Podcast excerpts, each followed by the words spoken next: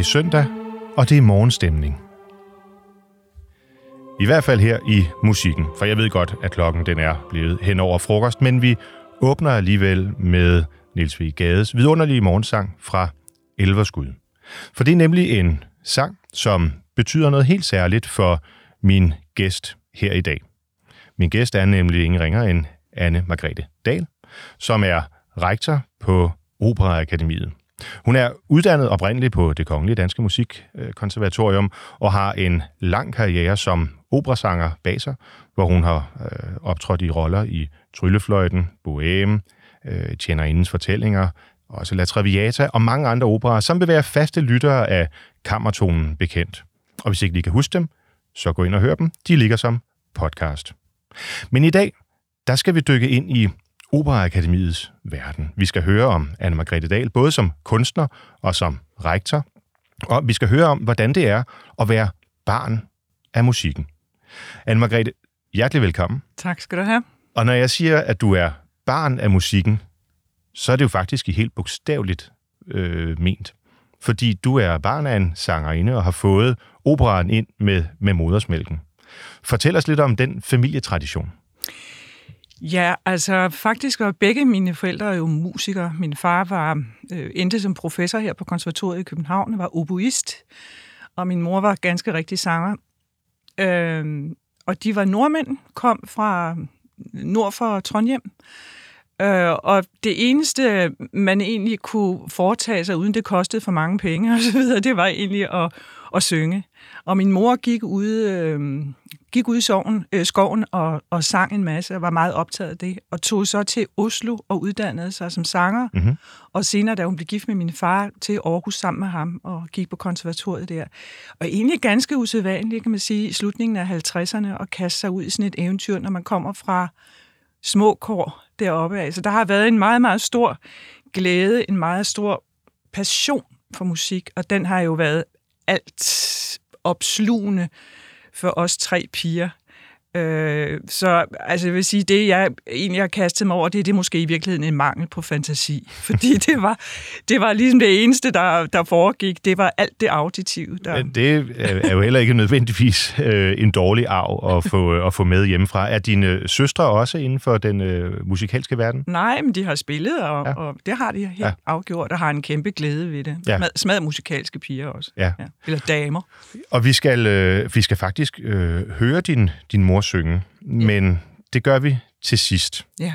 Øhm, du har valgt at, øh, at øh, være med her i programmet, det er jeg rigtig glad for, både for at komme ind under huden på dig. Du har været en, øh, en, en, hvad kan man sige, en karakter i dansk øh, opera igennem en del år, øh, og har øh, trådt øh, dine barnesko både på den jyske opera, ikke barnesko, men professionelle sko, både på den jyske opera og på den kongelige opera.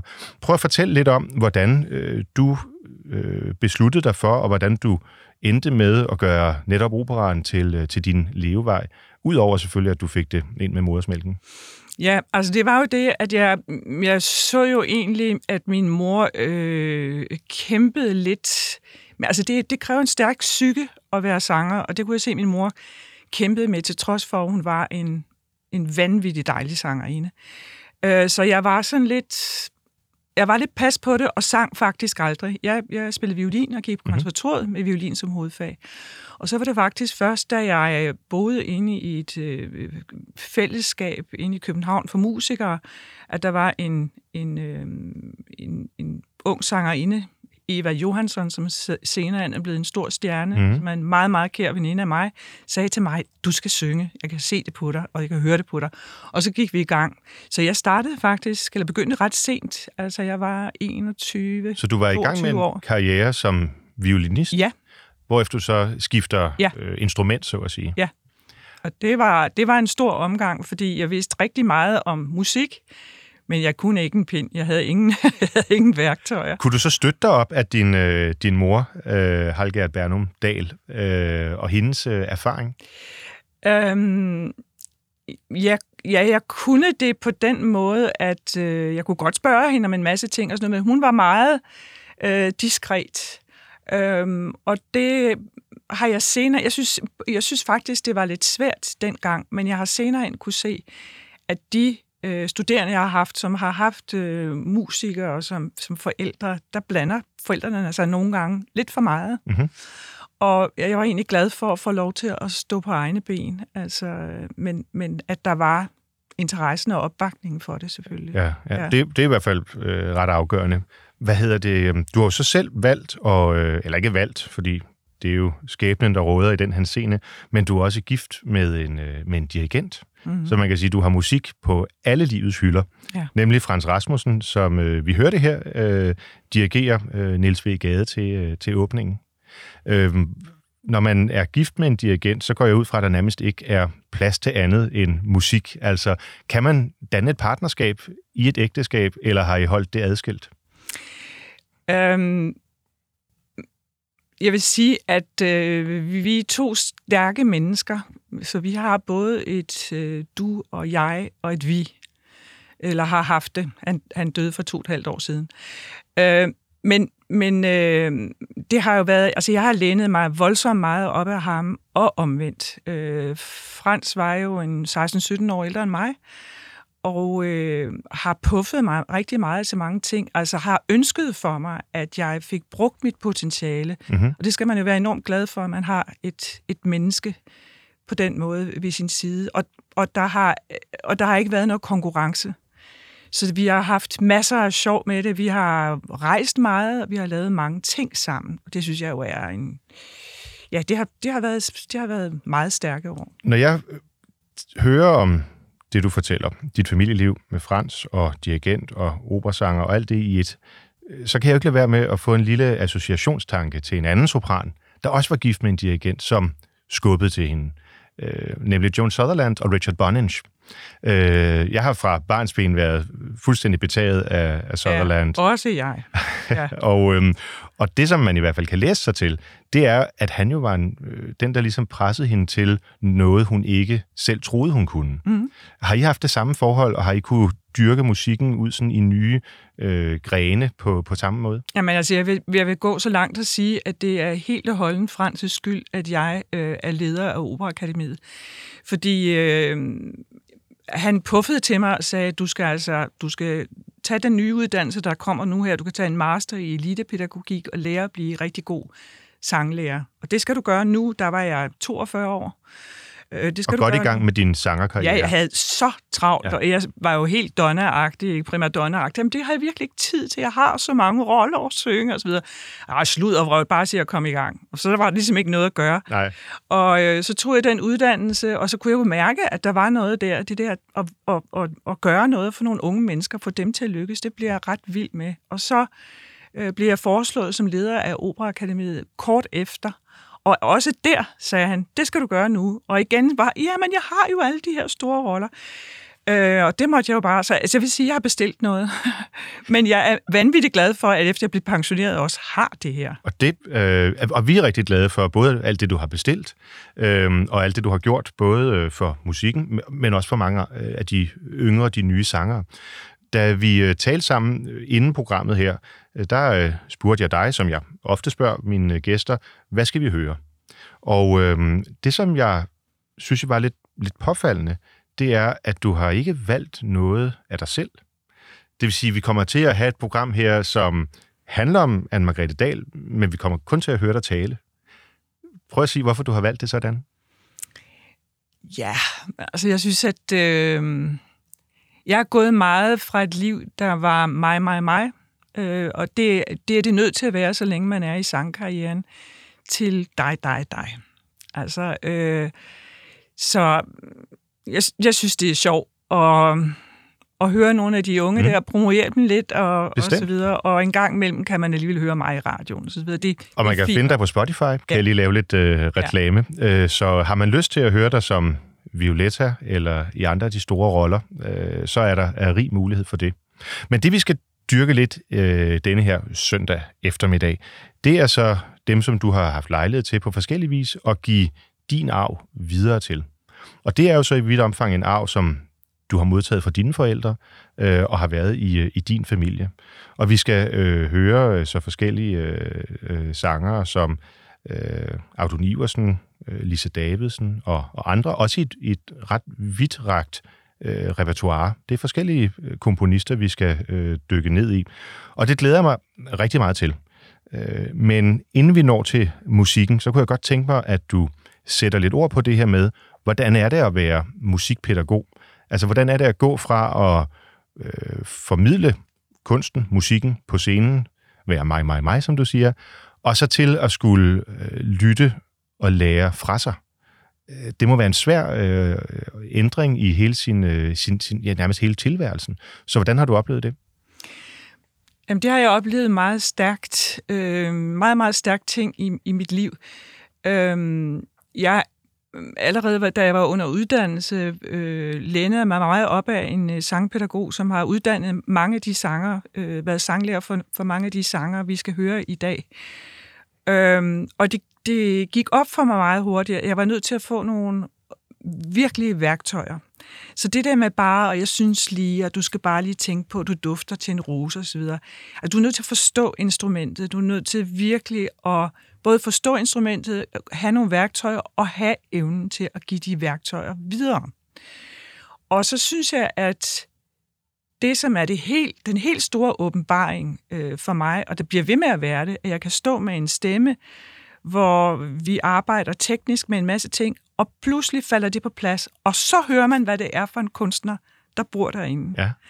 Og så drejer det sig, i hvert fald for mit vedkommende, om at give det menneske fri at det potentiale, det kunstnerskab, der er derinde, kan få lov til at, at komme og ud. blomstre. Ja. Og så har jeg selvfølgelig en viden om stilsans og, og, og, og stilarter og, og så videre, og så videre, som jeg kan gå ind og øse af. Men, men det at, at kunne gøre dem så frie og så selvstændige, det er, det er jo, det er jo min, min største ambition. Og, og en af de sanger, som, øh, må man sige, i dag nok kan stå på egne ben, men som du har været øh, med ind over og har formet og både lagt rammer for og siden fået til at blomstre, det er Lise Davidsen. Ja. Øhm, og du har valgt, at vi skal høre den øh, fjerde af Wagners Wessendong-lieder øh, i hendes øh, fortolkning, den der hedder Schmerzen. Øh, og det synes jeg, vi skal gøre nu. Så øh, nu vil jeg anbefale, at man læner sig tilbage og lytter her til en af de få øh, lieder af, af, af Wagner, som vi, vi hører. Der er Siegfried Idyl, og så er der øh, Wessendong-sangene, øh, og så er der jo egentlig ikke så meget andet. Så nyd det. Nu hører vi Wagner.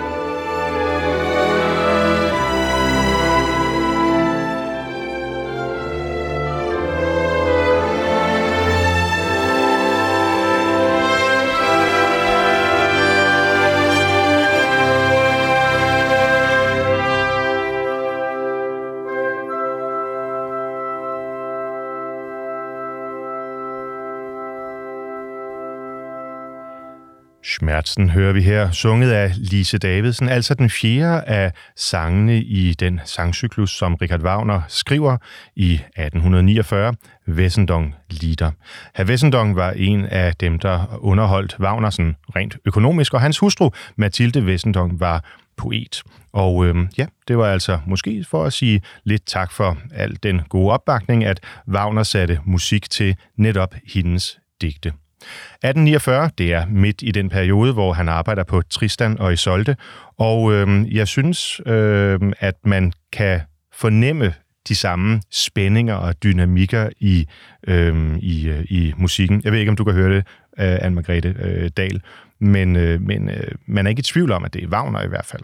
Det er man helt, helt klar over. og Lise Davidsen er jo en og det her mener jeg i stemmemæssig forstand, meget robust, afrundet, flot. Jeg tillader mig næsten at sige nordisk klang. Hun må næsten være idealet for Wagner, da han har siddet og skrevet det her. Ja, altså jeg vil, hun er jo en, en ny Kirsten Flagsted, kan man sige. Ja, ikke? jeg tænkte Birgit Nielsen, men jeg lader bare gå, gå lidt længere ja, tilbage. men nu er hun jo norsk. Nå, undskyld. Ikke? Ja, selvfølgelig. Og jeg har jo norske aner. Ja, det forstås. Det forstås. ja, så, så øh, jamen, altså, det er jo... Øh, øh, og, og, øh, altså, hun, hun har sådan ligesom øh, kropslig, den måde, hun er bygget på, også ikke er en høj, høj kvinde, og øh, næsten op mod, ja, hvad er hun, 1,87 eller sådan noget den stil der, ikke? Øhm, så der, der er et stort instrument bag ved det der, mm. ikke? Hvad betyder egentlig det? Altså, hvad betyder fysikken, når man synger? Øhm, en ting er, hvad man har i struben øh, og, og omegn, men hvad betyder egentlig lunger, mave, at man er, at man er bygget på en bestemt måde? Altså jeg vil sige, at, øh, at størrelsen af kroppen, øh, altså nu taler vi ikke om fedt, vi taler om, om bygningen af kroppen, ja, betyder ja. voldsomt meget, og, og også, også hovedet, hvordan, øh, hvordan om man er bred over sine kindben og så videre, det kan betyde meget for, for lyd også og så videre. Altså så det fordi det er der noget. klangen formes? Ja. ja. Og, og, og jeg har jo indimellem nogle af de her rigtig store stemmer. Øh, jeg har nogle store øh, norske damer. Igen, jeg taler ikke om om, om, om fedme. Vi eller, taler om stemme. Og, ja, vi ja. taler simpelthen om, at de er så høje, så når jeg skal stå og løsne deres nakke, så må jeg næsten op på en stol. Øh, og som jeg plejer at sige, det ser ud som, de har drukket af den samme vandhane i Norge. nu, når du skal løsne deres nakke, altså, øh, det er en fysisk det er en fysisk mm. ting at lære øh, at synge, ja. øhm, og øh, man mærker på hinanden, også både i forhold til, hvordan man tager luft ind, og hvordan ja. man spænder i kroppen og så videre. Ja. Støttefunktionen, og hvad det er for nogle muskler, der skal aktiveres. Hvor tæt kan man gå på? Øhm, altså, jeg vil sige, at efter MeToo er man, er man meget mere, eller jeg er i hvert fald, og det ved jeg også mine kolleger er, meget mere øh, spørgende ind til, er det, er det okay at røre dig, sådan og så videre. Men, men der går jo ikke lang tid fra, man, når man er begyndt at have et, et arbejdsforhold, hvor det er naturligt, hvor de ved, at det her er jo no, det er et instrument, vi er nødt Præcis. til at tale om, og det er nogle muskler, der man er nødt til at, ligesom at, at kunne aktivere. Ja og, og man er nødt til at tydeliggøre det. Jeg tror, vi alle sammen øh, kender det. Altså, jeg gør i hvert fald i den forstand, at når man sidder til højmessen og synger med på salmerne, hvis det er nogen sådan de meget, meget lange af Grundtvig, jamen når man når sidste vers, så begynder man at kan mærke, at man spænder i halsen. Mm. Øh, og det dur jo ikke, hvis man er professionel sanger. Øh, og der kan man så få nogle teknikker, ja. der, hvor man bliver opmærksom på det. Ja, og, men det tager, jo, det tager jo også år Altså, det kan nemt tage 10 år at uddanne en sanger. Det er bitte små muskler, og der er mange forskellige muskelgrupper, der skal aktiveres.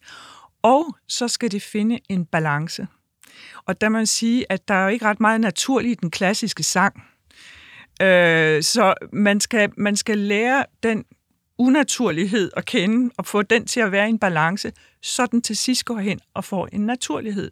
Sådan, så når man hører Lise Davidsen, så tænker man bare, hold da op, det lyder da enormt nemt. Det er sådan, det skal være. Ja. Ja, ja. Det er sjovt, du siger det med det naturlige, fordi en anden gæst, jeg har haft i studiet, brugte billedet på, at man skal finde tilbage til det, der er menneskets rod, spædbarnet, mm-hmm. som kan ligge i, øh, i krybben og øh, skrige ja. øh, i timer, uden at blive hæs. Ja, samme funktion. Det er, så det er den samme funktion, ja. man arbejder med og ja. prøver at finde tilbage til. Det er det. Det, det uspolerede menneske. Præcis, ja.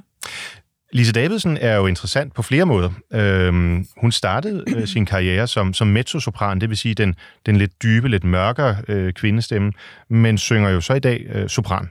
Ja. Er det, øh, er det øh, almindeligt, at man sådan kan, kan skifte stemmegruppe? Ja, det er det. Og jeg vil sige, især fordi øh, for eksempel kvinde, kvindestemmer, som ender som dramatiske sopraner, de starter ofte i, i mezzosopran, øh, mezzosopranfaget, mm-hmm. og så får man så strukket stemmen mere og mere, alt efter hvad der ligger af, af muligheder, potentiale i den selvfølgelig. Ja. Og det galt, øh, det galt jo også Lise øh, Davidsen, som, som er uddannet af min øh, sangpædagog øh, Susanna Egen. Øh, og så er det en stor stemme. En stor stemme lyder ikke altid lige køn lige fra starten. Øh, Lise lød nu køn nok, det var ikke det, men, men det kunne være rigtig falsk. Det kunne være helt i skoven, og hvad ved jeg. Og det er fordi, det er et rigtig stort instrument. Der er mm. meget at administrere, øh, og som vi plejer at sige, det kræver stort kørekort, både at have sådan en stemme og undervise sådan en stemme. Ja, for det er vel ikke kun at synge, det er vel også at, at høre øh, og kende sig selv i, i musikken i forhold til dynamikker og den slags. Ja, der er rigtig meget i det der.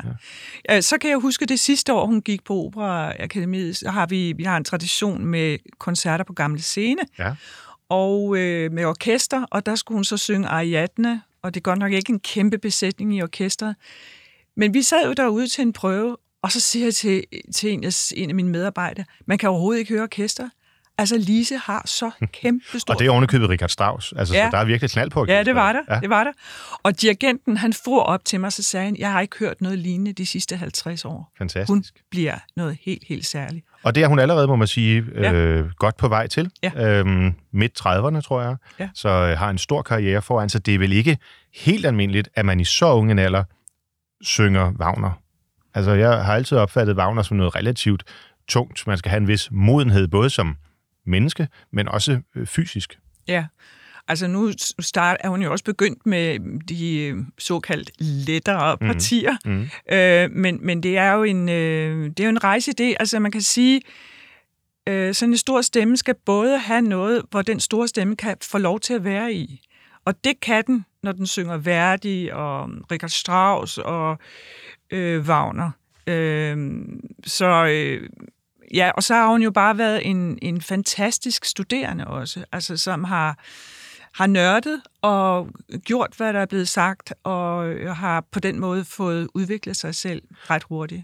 Og det er vel nøgleordene til at blive dygtig. Altså, at man, at man netop dedikerer sig.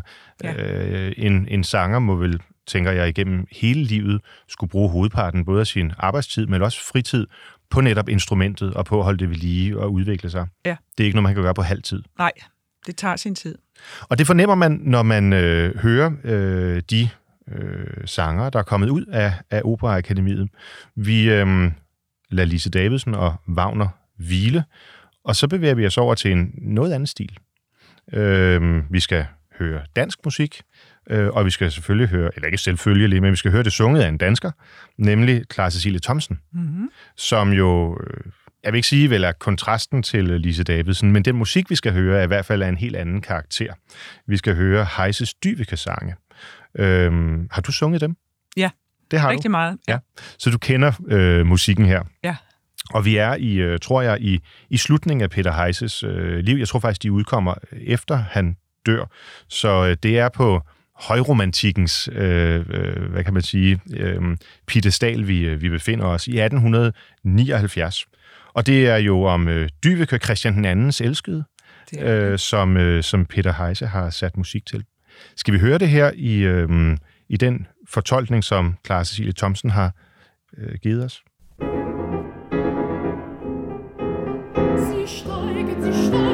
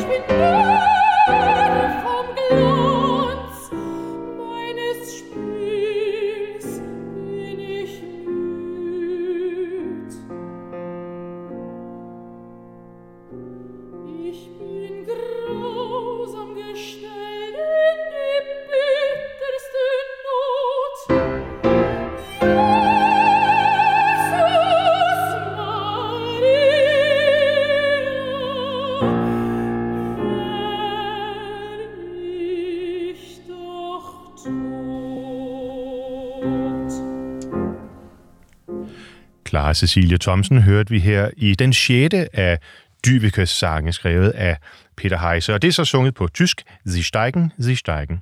Øh, de fleste vil nok kende Dybekes sangene, øh, i hvert fald sådan rent litterært.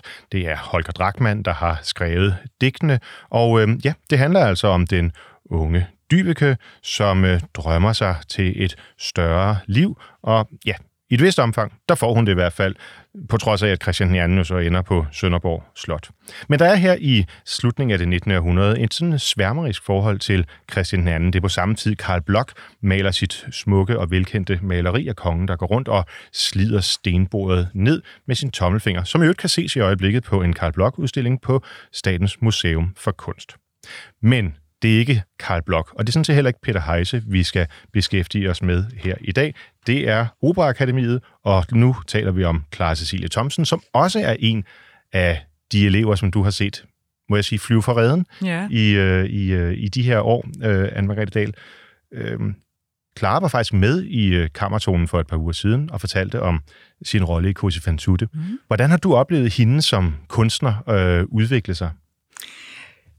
Øhm, Clara kunne ganske meget, da hun, da hun begyndte på Operakademiet, øh, øh, sangligt, men, men det at ligesom konsolidere det, og så også få hende frigjort som øh, scenisk kunstner også, var, var vigtigt. Og det, det sjove er, at når det sceniske ligesom får lov til at blomstre, så blomstrer stemmen også. Altså den bliver meget mere udtryksfuld, og der en, bliver en større dynamik ud, øh, ud af det også. Ja. Så der ligger jo meget i det, altså der ligger meget i, hvordan man også gebærder sig i sin profession, og også, øh, så, så øh, jeg, har jo, jeg har jo været med til at søsætte rigtig mange projekter, hun har været involveret i, og det er jo en kæmpe glæde så at se, at, at operaafdelingen ligesom fagner en, en, en ung dansk sopran på den måde. Så man altså kan opleve som Fiordalice i, øh, de her, i den her tid øh, på, øh, på operan i, øh, på, på Holmen i København. Øh, en opsætning, som jeg måske synes er lidt kedelig, men som til gengæld komplementeres af nogle ret forrygende sanger, hvor jo øh, flere af dem øh, har været igennem øh, Operaakademiet. Det må være sådan en særlig De har alle sammen været i De har alle sammen været igennem Ja. Operaakademiet.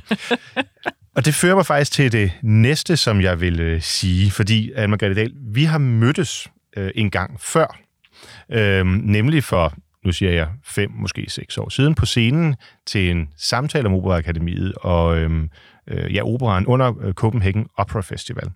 Og, øhm, og jeg husker vores samtale godt, blandt andet, at jeg sagde, at jeg synes, der er det problem med Operaakademiet, at de lyder alle sammen ens. Det gør de jo ikke længere i hvert fald. Jeg synes, det vi har hørt her øh, med, øh, med både Lise Davidsen og øh, Clara Thomsen, det er jo to meget forskellige stemmer, og det er meget forskellige udtryk. Så enten skal jeg sige, øh, jeg beklager mit, øh, min faux pas øh, for nogle år tilbage, eller også så skal jeg spørge, er der sket en udvikling i Operaakademiet? Hvad er det for et præg, du har sat på og set akademiet udvikle sig i retning af de her år? Ja, altså jeg vil sige, at øh, vi prøver at, at give så mange forskellige øh, facetter, øh, facetmuligheder for, for de unge studerende. Men det, om de lyder ens også, det er jo også lidt afhængigt af, hvad er det for en talentmasse, der søger ind hos os. Og det, hvis man nu står og har tre lyse sopraner, så lyder de jo, når de er unge, så lyder de jo rimelig ens. Ligesom når man ser unge piger, altså de ser friske og smukke ud, og det står der med deres lange hår. Og... Men synger de, det, øh, synger de så også det, altså er det det samme repertoire? Ja, det kan da godt være. Ja. Altså, så kan der være nogle små forskelle og, og, og så videre. Og så vil man også sige, det i det øjeblik, hvor man er i gang med at lære sin profession, så er der ligesom nogle, der er en ABC, der skal være i orden, som jeg plejer at sige. Og Og hvad er det? Øh, det er, det er nogle, nogle tekniske ting, der skal være i orden, før at man kan begynde at bygge videre på det. Så det vil sige, at man ikke begynder at bygge på et hus, som ikke har et ordentligt fundament. Ja, så det er tekni- sangteknikken. Ja. ja. Og, den, og, når, og når du arbejder med det, så er der nogle ting, som godt kan lyde lidt ens.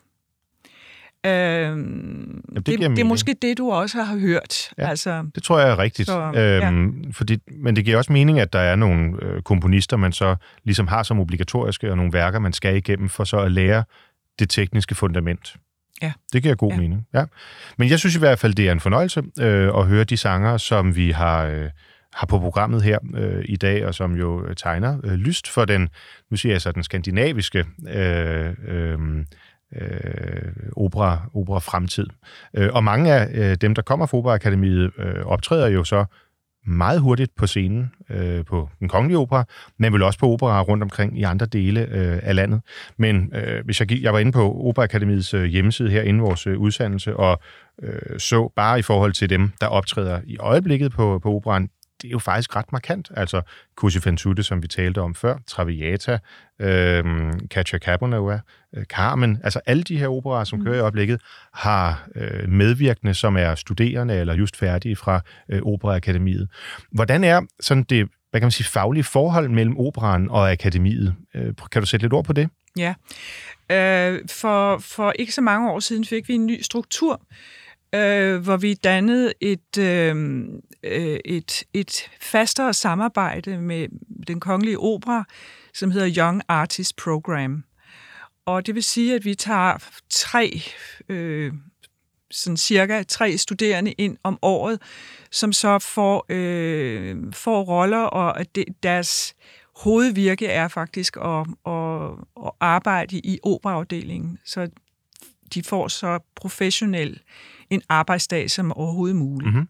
Samtidig så har vi så vores mere, øh, hvad man kan sige, øh, øh, ja, vores masterprogram, vores kandidatlinje, hvor, hvor, hvor der sådan set ligger i, i det samarbejde, som Operaakademiet har med både det Kongelige Danske Musikkonservatorium og, og det Kongelige Teater, for det er sådan en paraply, vi her hører ind under, at de skal have noget praktik.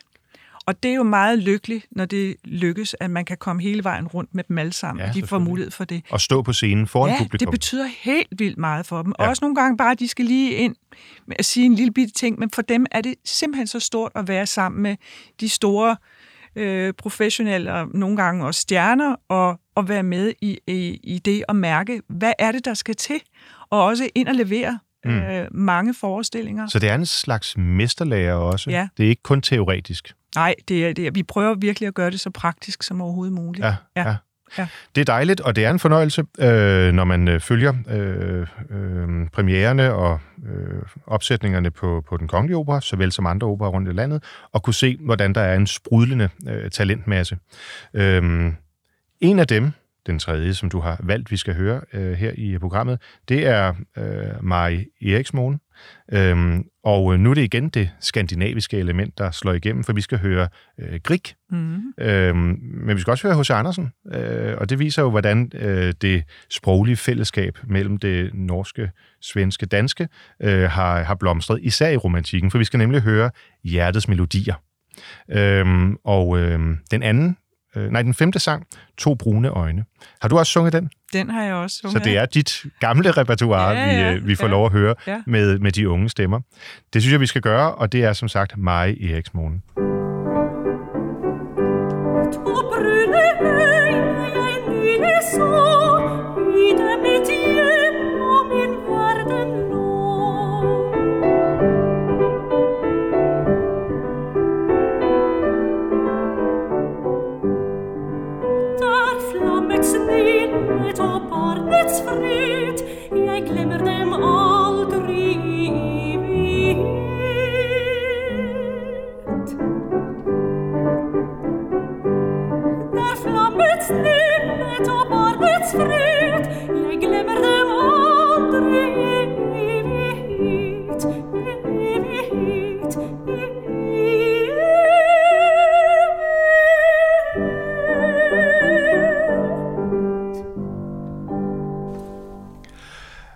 I Eriksmoen hørte vi her i Griks øh, To brune øjne, øh, sunget på norsk. Og øh, det er som sagt øh, tekst af H.C. Andersen, øh, inspireret af Heinrich Heine. Et tidligt værk, øh, som 25-årig skriver øh, H.C. Andersen her Hjertets øh, Melodier, og det bliver grebet af Grieg, som på det her tidspunkt lige har mødt Nina Hagerup, hans kusine, og det bliver til ægte kærlighed. Så Hjertets Melodier, det var ikke kun i musikken, det var også i den helt praktiske relation for, øh, for Grieg. Det er meget lækkert, det er meget let, det er også meget skandinavisk, må man sige, i tonesproget. Man vil ikke være i tvivl, når man hører det her, at vi er, vi er, vi er nordpå. Hvor meget betyder det for en sanger og en øh, formidler som dig, øh, Anne-Margrethe Dahl, øh, at høre hjemme i en, i en tradition som den norsk, danske, svenske, den nordiske?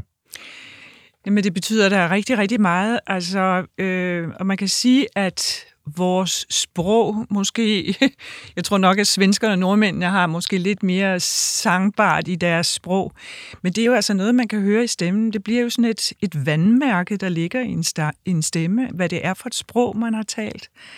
Øh, og også hvad det er for en lyd, man er vant til at høre, og, og, og, og så videre. Så der, der er et lys i de stemmer, det er også det lys, man kan høre selv i sådan en stor stemme, som også har en farve, en mørkere farve, som Lise Davidsen. Man hører det der lys, mm. selv når hun har sine toptoner der. Der er sådan noget sølv, ja. som, er, som du ikke hører på samme måde i en italiensk sanger. Men er det ikke også, fordi vokalerne i Italien er færre?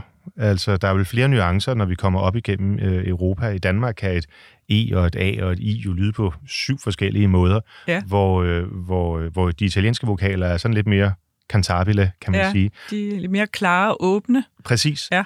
Hvordan arbejder man med det øhm, i, øh, i, på, på akademiet? Altså det med at formidle, så det også kan forstås, hvad det er, man synger. Ikke kun musikken, men ordene.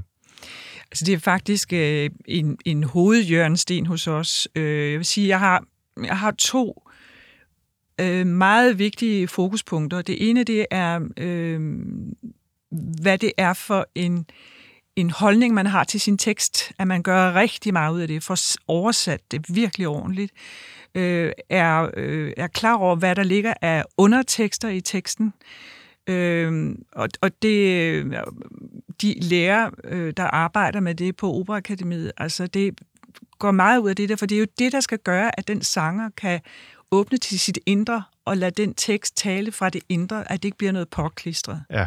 Det er den ene hoveddel. Den anden, det er det fysiske arbejde, det at være øh, ikke det, at de behøver at være gymnaster, bestemt ikke, men en kropsbevidsthed.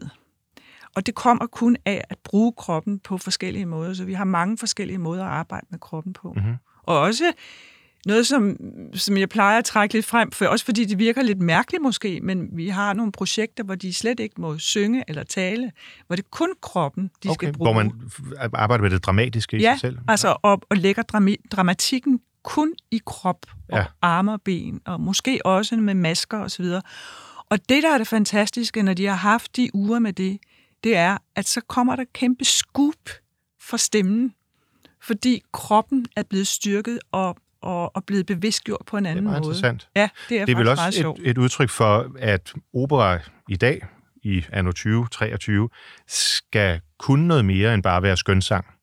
Øh, med de øh, opførelser, nu talte vi om Cosi fan tutte før, som har sådan en meget minimalistisk øh, scenografi. Det er den samme ramme, hele operan foregår i. Det stiller jo høje krav til, at kunstnerne så også kan formidle, ikke kun sangmæssigt, men også fysisk, det som er historien. Ja, altså, og det er jo det, at at de lærer, øh, de lærer nogle ting omkring det. Det er jo det også, de kan blive selvkørende, når de kommer ud på en scene, og der står en instruktør, som faktisk ikke ved, ikke ved, hvad han skal stille op, eller hun ikke ved, hvad hun skal stille op med dem. Altså, at man, at man selv ved, hvad man, hvordan man, hvad man kan lægge i sådan en rolle der. Og så vil jeg sige, at det fysiske, altså jeg kan huske som 55 år, lige før jeg blev pensioneret, der lavede jeg øh, Shostakovich øh, Lady Macbeth fra Minsk, og det ja. var altså fuldstændig som at være Pippi Langstrømpe på scenen. Jeg kravlede nærmest på væggene og hoppede rundt i senge, og hvad ved jeg. Altså, man skal kun så meget. Ja. Og der er ikke noget, der hedder, jeg kan kun synge, hvis jeg står på det her kryds, og, og så videre.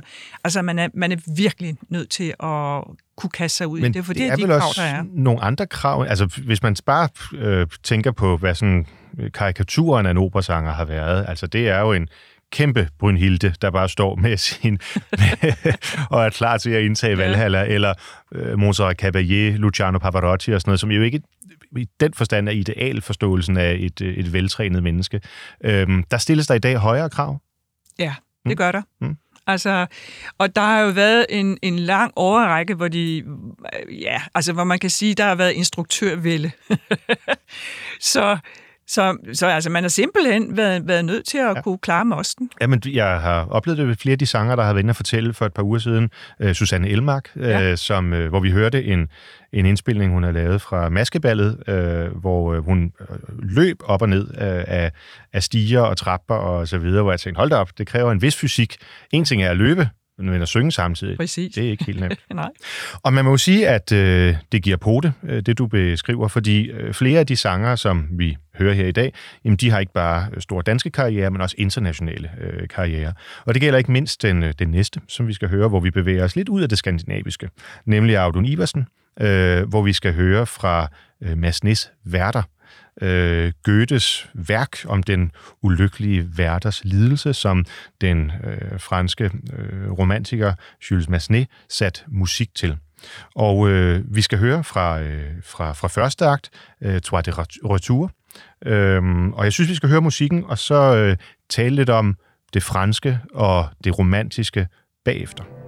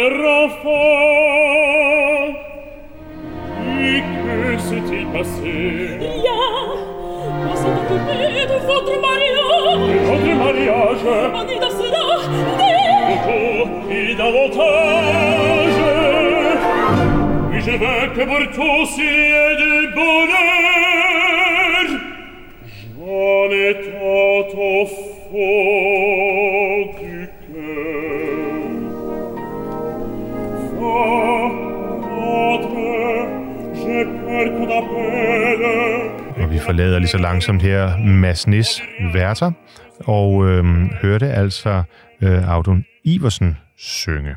Endnu en af eleverne, der er fløjet fra reden, må man sige, fra øh, Operaakademiet, og jo øh, noget helt andet end det, vi har, har, har hørt tidligere. Øhm, vi er i den store franske romantik, som jeg går ud fra, at du, øh, Anne-Margrethe Dahl, også har sunget. Øhm, sådan lidt, selvom Traviata er i øh, italiensk og værdig, så lidt sådan samme krav, der stilles, tænker jeg, til, til sangerne. Det er ikke småting øhm, at skulle bære igennem en, øh, en, øh, en hel opera som, som Vertaire. Hvordan er det at synge, og hvordan er det at give videre?